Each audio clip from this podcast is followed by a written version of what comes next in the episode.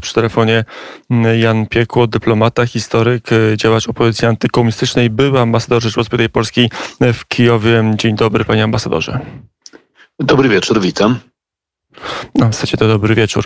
E, to e, prawda, czytamy doniesienia z Ukrainy, bo w Polsce skupiliśmy się na konflikcie polsko-białoruskim, a, a wydaje się, że przed nami jeszcze poważniejsze zagrożenie w naszym e, rejonie. Przynajmniej tak uważa Kijów, tak uważa Waszyngton.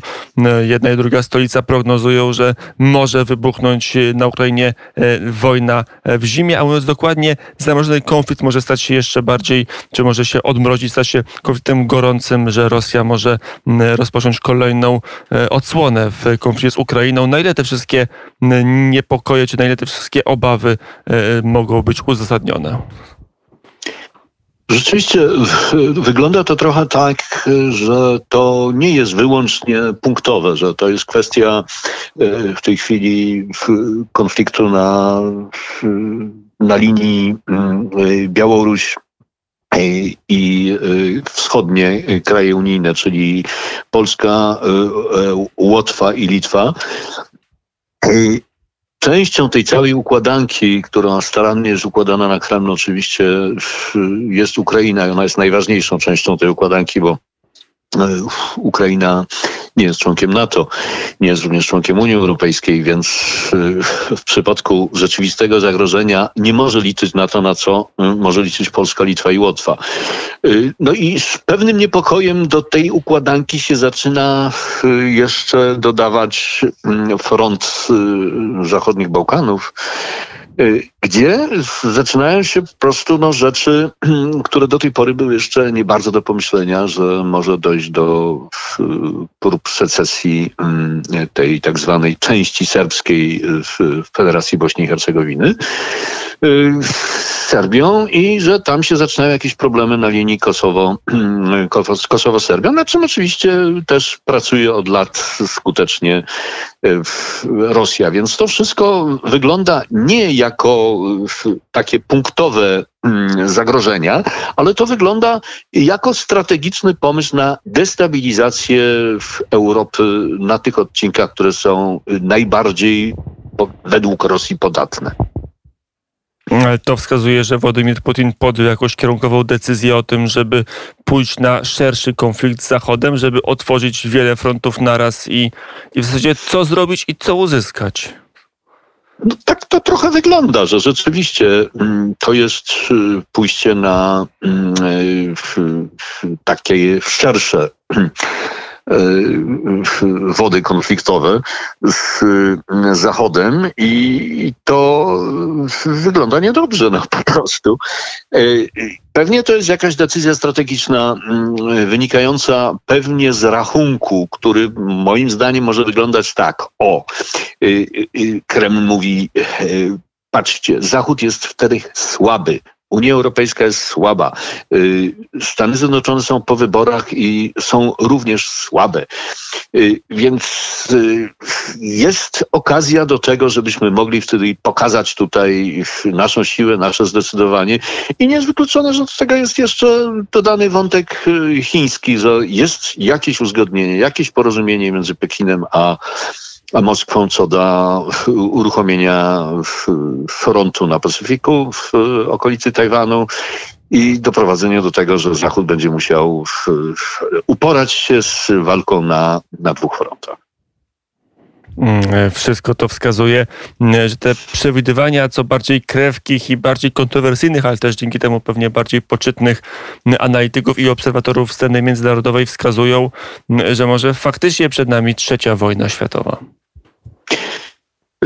skoro niestety, no, trzeba powiedzieć szczerze i uczciwie, skoro była pierwsza i, i, i, druga wojna światowa, to nie jest wykluczone, że może być i trzecia wojna światowa. No jest głupie przysłowie do trzech razy sztuka, to znaczy do trzech razy sztuka, dopóki nie zniszczymy w, w ziemi do tego stopnia, że no, będzie nie do zamieszkania. Nie chciałbym, żeby to była wersja, która, absolutnie bym nie chciał, żeby to była wersja, która by się mm, sprawdzała. Natomiast zdaje się, że to niebezpieczeństwo w tej chwili kolejnej wojny y, światowej jest znacznie większe niż było kilka lat temu. No i jeżeli byśmy mieli coś porównać, no to pamiętamy kryzys kubański, ale to, co się w tej chwili dzieje, to ma znacznie szersze ramy i wygląda znacznie groźniej. A jaka jest sytuacja e, głównego, najsilniejszego mocarstwa Zachodu, czyli Stanów Zjednoczonych? Na ile my e, mamy pewność, że Stany Zjednoczone, jeżeli będzie taka potrzeba, to podejmą wyzwanie, czy to na Tajwanie, czy to na Ukrainie, czy to w Polsce, czy gdziekolwiek indziej? No, jesteśmy członkami NATO, która jest ciągle właściwie najpotężniejszą organizacją mm, państwową, polityczną, wojskową e, e, Zachodu i mamy prawo oczekiwać e, pomocy. Zresztą o tej pomocy, o tym, że Polska w, tym w konflikcie z Białorusią ma poparcie, na to słyszymy. Oczywiście to na razie są słowa. Dobrze by może jednak było, żeby nie doszło aż do, mm, aż do czynów, ale musimy być przygotowani na, na, i na taką okoliczność, że w pewnym momencie potrzebne będą, e, e, będą czyny.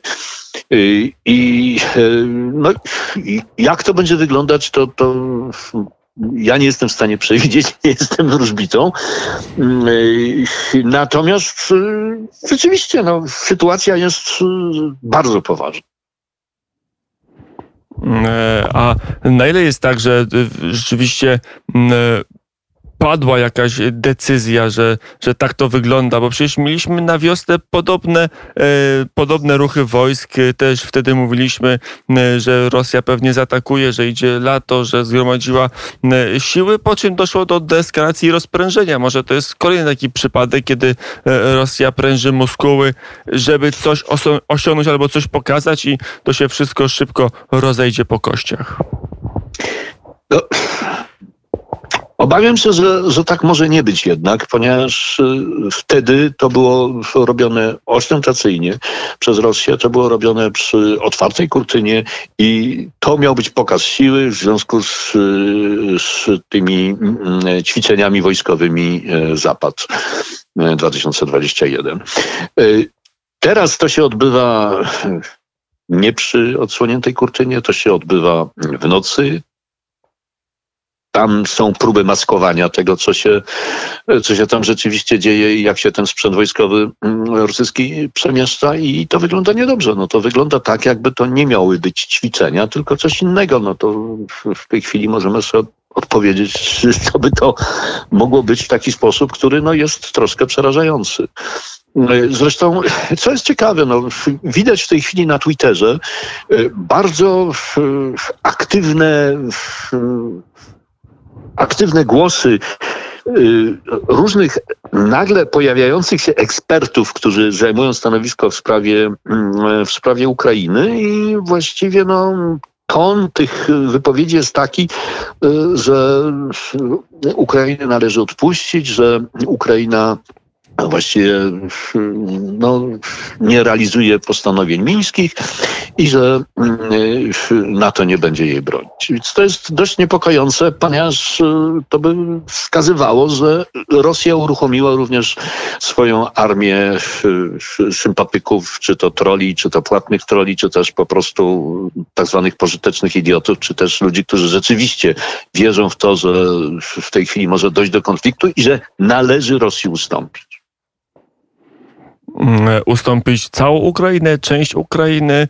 E, jaki jest e, plan? Jak to może wyglądać wojna, która sięgnie po Lwów i, i, i w Lwowie zameldują się e, czołgi rosyjskie? Czy po prostu trzymają się w Kijowie, a, a dalej pozostanie jakaś taka dziwna sfera, taka szara sfera? To by był chyba ten wariant z szarą sferą, to to by był wariant, który Putin realizuje skutecznie od, od wielu, wielu lat, budując takie właśnie szare y, strefy na mm, granicy państw y, sąsiednich. To by rzeczywiście było zgodne ze strategią i nie jest wykluczone, że w tej chwili Rosja, jeżeli to by była najbardziej zainteresowana uzyskaniem y, korytarza lądowego na Krym, i zdobycie po prostu tego przyczółku, który jest dla Rosji istotny z powodu różnych problemów związanych z zaopatrzeniem i z wodą, świeżą wodą pitną. Dla to o czym to, o czym eksperci mówili od, w zasadzie od początku aneksji, że e, nawet budując mosty e, między Rosją kontynentalną a Krymem, to bez lądowego połączenia nie uda się Krymu zaopatrzyć i że taka wojna będzie bardzo prawdopodobna. A jak na taką wojnę zareaguje sama Ukraina, e, bo wydaje się, że to już jest inne państwo niż w roku 2014, kiedy e, Krym zajęto bez jednego wystrzału, a, a początek ofensywy na wschodzie też pokazał, że to jest słaba armia i, jeszcze nie, niepewne państwo. No zdecydowanie to jest już inna Ukraina z e, potężną armią, która jest jedną z największych e, armii w Europie i e, to jest armia mająca doświadczenie bojowe, to jest armia, która będzie się bronić, która potrafi walczyć i zna rosyjską taktykę. Natomiast jest inne niebezpieczeństwo, mianowicie to, co Putin lubi robić i pewnie też robi w tej chwili. Destabilizacja polityczna mm, kraju. No, niestety, zarówno y, Pandora Papers, jak i ostatnie rewelacje Bellingcat y, w sprawie afery mm, z ewent ewentualną możliwością y, pojmania mm, Wagnerowców, którzy popełnili zbrodnię na, na Donbasie przez to operacja przygotowana przez wywiad ukraiński. Jeżeli teraz pojawiają się dowody, że ta operacja mm, została zarzucona i no, niestety nie wypaliła y, z powodu biura prezydenta, z powodu y, y, doradcy prezydenta Jermaka, no to Wczoraj, zdaje się, odbyła się nawet dość spora demonstracja przed, przed gmachem na Bankowej, tam gdzie urzęduje prezydent. Przeciwników y, prezydenta, którzy żądali wyjaśnienia tego, więc tu zaczyna się po prostu no, jakaś destabilizacja, która może doprowadzić do oczekiwanych przez Moskwę efektów, kiedy ona powie, że aha, my tu wchodzimy jako rozjemcy i obrońcy i będziemy chcieli zapewnić pokój i to, no to tak jak kiedyś było z y, wprowadzeniem tak zwanych rosyjskich błękitnych hełmów i misji pokojowej w Naddniestrzu. E, która przecież się stała obecność i stworzyła kolejny obszar niepewności, w tym wypadku przy Mołdawii, czy na terytorium Mołdawii, utrudniając westernizację tego kraju, czy, czy jego demokratyzację, chociaż ostatnio Mołdawia wybrała i prozachodni, prodemokratyczny parlament i panią prezydent Maję Sandu, także o zapatrywaniu prozachodnim czy prowolnościowym. A łącząc potencjalny, możliwy, przewidywany niestety konflikt na Ukrainie e, z konfliktem, który trwa, e, chociaż jest lekko deeskalowany przy granicy polsko-białoruskiej. Co łączy te konflikty i na ile one ze sobą współgrają? One są niezależne. Jest tak, że Aleksander Łukaszenka trochę wpadł na własny pomysł, no i one się tam wpisały w działanie Kremla, a na ile było tak, że to Władimir Putin e, kierował, czy, czy jakby dał zielone światło i, i wpisał bezpośrednio tą operację w swoje własne działania destabilizacyjne na starym kontynencie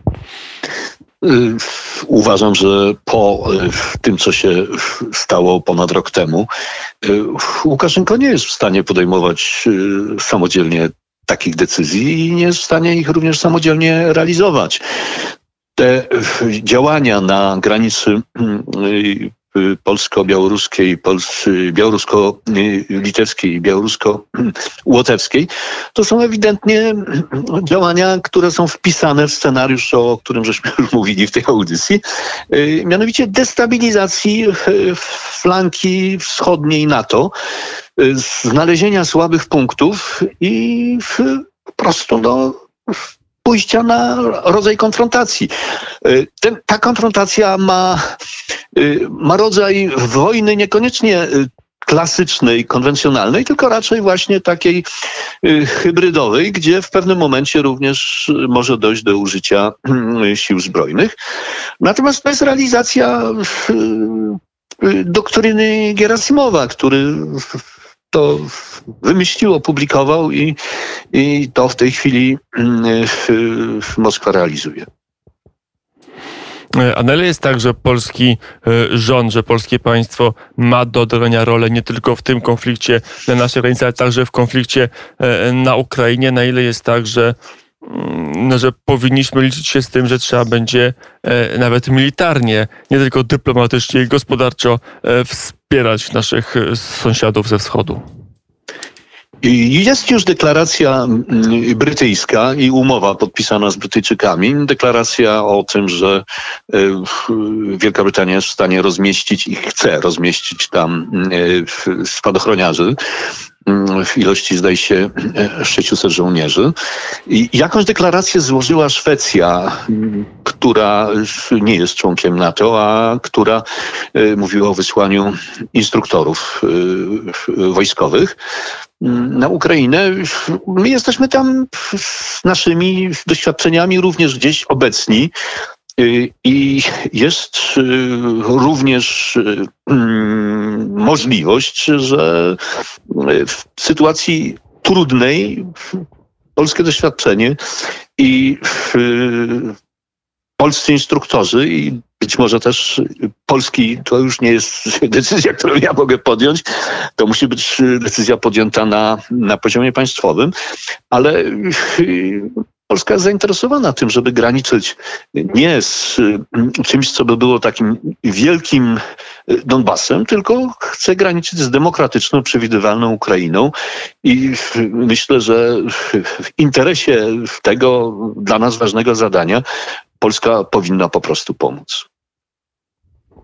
Ale pomóc także jak Wielka Brytania wysyłając na Ukrainę żołnierzy. Na ile tego typu e, działania zapobiegną konfliktowi? Czy jest w ogóle szansa, że w tej chwili silna reakcja Zachodu na to, co, co robi Putin wobec Ukrainy, e, zwłaszcza wobec Ukrainy, na ile pozwoli powiedzieć, że, że Putinowi się skalkuluje, że przekalkuluje całą operację, powie, no jednak mi się nie opłaca, bo atakując Ukrainę, także mogę ewentualnie wejść w konflikt z innymi krajami?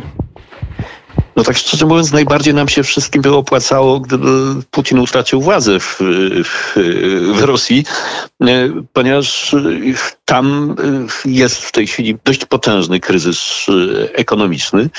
E, właściwie to już nie jest kraj autorytarny, tylko to jest kraj totalitarny. Przykręca się kurek i tu mamy jeszcze właśnie wojny o charakterze mm, tym hybrydowym, czyli to jest wojna energetyczna, y, to jest groźba odcięcia Ukrainy od, y, od prądu y, który niestety, od którego niestety w jakimś sensie jest uzależniona mm, Ukraina od prądu rosyjskiego dzięki również działaniom niektórych ukraińskich oligarchów. Więc to jest. No, nie wiem, jak my sobie z tym wszystkim poradzimy, natomiast rzeczywiście jest to w tej chwili mm, zagadka.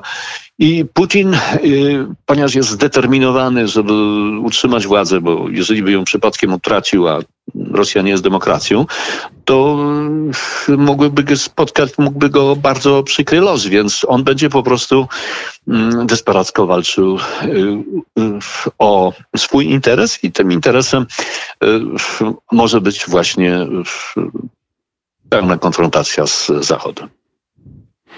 Często mówiono, że kiedy Putin ma problemy wewnętrzne, to wówczas wybiera jakąś wojnę, e, to mu potrawę ułatwia e, zamieść pod dywan, czy rozwiązać niektóre kłopoty, e, które w, w polityce wewnętrznej w Rosji napotykał. Panie ambasadorze, w telefonie Jan Piekło był ambasador Polski na Ukrainie. A, a na ile jest tak, że oceńmy tą perspektywę z, z konfliktu naszego, naszej granicy polsko-białoruskiej, na ile jest tak, że na tym przypadku przypadku polskim i litewskim zadziałały wszystkie na, nasze sojusze i, i rzeczywiście sprawdziliśmy i NATO, i Unię Europejską, jak te dwie wspólnoty e, zagrały i jak, jak pokazały swoją sprawczość i spoistość przy tym znacznie mniejszym w natężeniu konflikcie polsko-białoruskim niż ewentualna wojna na, na Ukrainie. Rzeczywiście, tutaj No na początku nie, nie było to takie jasne, ale potem jak y, następowała intensyfikacja tego mm, y, konfliktu, to dostaliśmy pełne wsparcie i, i Stanów Zjednoczonych i dostaliśmy y, pełne wsparcie również Unii Europejskiej i dostaliśmy również pełne wsparcie opozycji białoruskiej, co jest bardzo ważne. I tutaj ten element właśnie opozycji białoruskiej jest nie do końca wykorzystany. Mm, I no niedobrze jest, że, że pojawia się w BBC mm, zwyczaj tytułowania mm, Łukaszenki prezydentem.